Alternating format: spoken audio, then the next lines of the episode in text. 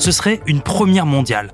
En France, on s'apprête à inscrire le droit fondamental à l'accès à l'IVG, l'interruption volontaire de grossesse, dans le marbre de la Constitution.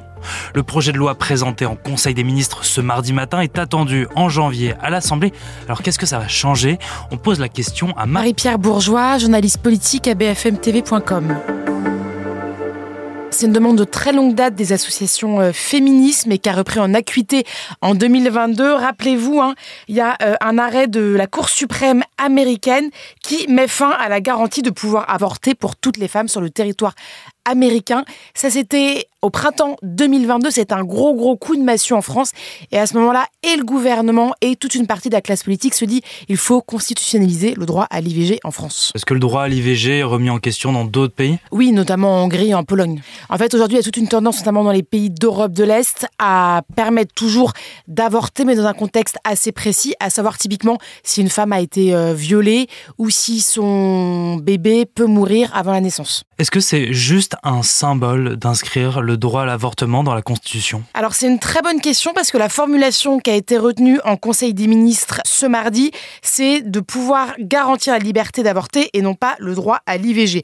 Ça a l'air un petit peu euh, un détail, hein, dit comme ça, mais en fait c'est assez important. Il faut savoir que la formulation va permettre euh, de garantir le droit à l'IVG dans la Constitution. Ça ne veut pas dire qu'on ne pourra plus jamais revenir sur le droit euh, à l'IVG. Ça veut juste dire que ça complique bien plus les tentatives de le supprimer ou d'amoindrir ce droit.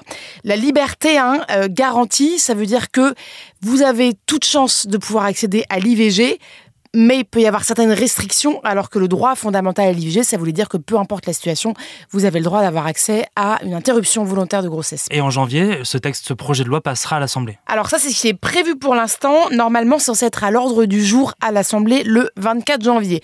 Ça, c'est sur le papier. Hein. Il y a beaucoup de choses qui ont changé ce lundi avec le rejet du projet de loi immigration, avec un calendrier parlementaire qui peut être très, très bousculé. Donc pour l'instant, hein, on reste sur le 24 janvier. C'est pas du tout impossible que cette euh, date euh, bouge. Par ailleurs, une fois que c'est voté à l'Assemblée nationale, le texte revient au Sénat. On sait que le Sénat avait un peu grincé des dents hein, en 2022 euh, pour voter en faveur de cette inscription de l'IVG dans la Constitution. Admettons que le Sénat vote ce texte. Il faut ensuite qu'Emmanuel Macron convoque le Congrès à Versailles. Le Congrès, hein, ça veut dire qu'on réunit ensemble l'Assemblée et le Sénat. Il faut la récolter 3 cinquièmes des voix des sénateurs et des députés. Et à ce moment-là, hein, le droit à l'IVG sera alors inscrit dans la Constitution. On l'entend, hein, le trajet législatif, il n'est pas encore fini du tout. Et malgré cette avancée, l'accès à l'avortement en France diminue. Oui, alors là, c'est pas forcément lié à des motifs législatifs, c'est plutôt lié à des motifs de démographie. Il y a de moins en moins de gynécologues en France. Ça, c'est le premier point, notamment avec euh, les déserts euh, médicaux. Il y a également un autre sujet, ça va un petit peu mieux en 2023, mais en 2022, il y avait une rupture hein, du médicament que vous pouvez prendre si vous souhaitez euh, une IVG médicamenteuse. C'est notamment Laurence Rossignol, qui est aujourd'hui sénatrice et qui était ancienne secrétaire d'État aux droits des femmes sous François Hollande, qui euh, avait beaucoup mité sur euh, ce sujet-là. Et puis, vous avez aussi toujours la clause de conscience. Hein. Il faut savoir qu'un gynécologue a tout à fait le droit de refuser de pratiquer euh, une IVG, mais dans ce cas-là, il est contraint par la loi d'indiquer à sa patiente un autre praticien. Ce n'est pas toujours le cas.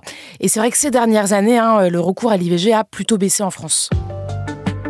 Merci d'avoir écouté ce nouvel épisode de la Question Info. Tous les jours, une nouvelle question et deux nouvelles réponses. Si cet épisode vous a plu, n'hésitez pas à lui laisser une note, un commentaire et à vous abonner. Vous pouvez retrouver la Question Info sur toutes les plateformes d'écoute et sur le site et l'application de BFM TV. À bientôt.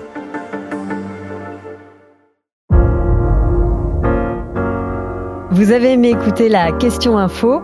Alors découvrez le titre à la une, le nouveau podcast quotidien de BFM TV.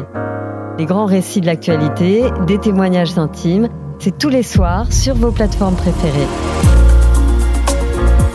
À bientôt!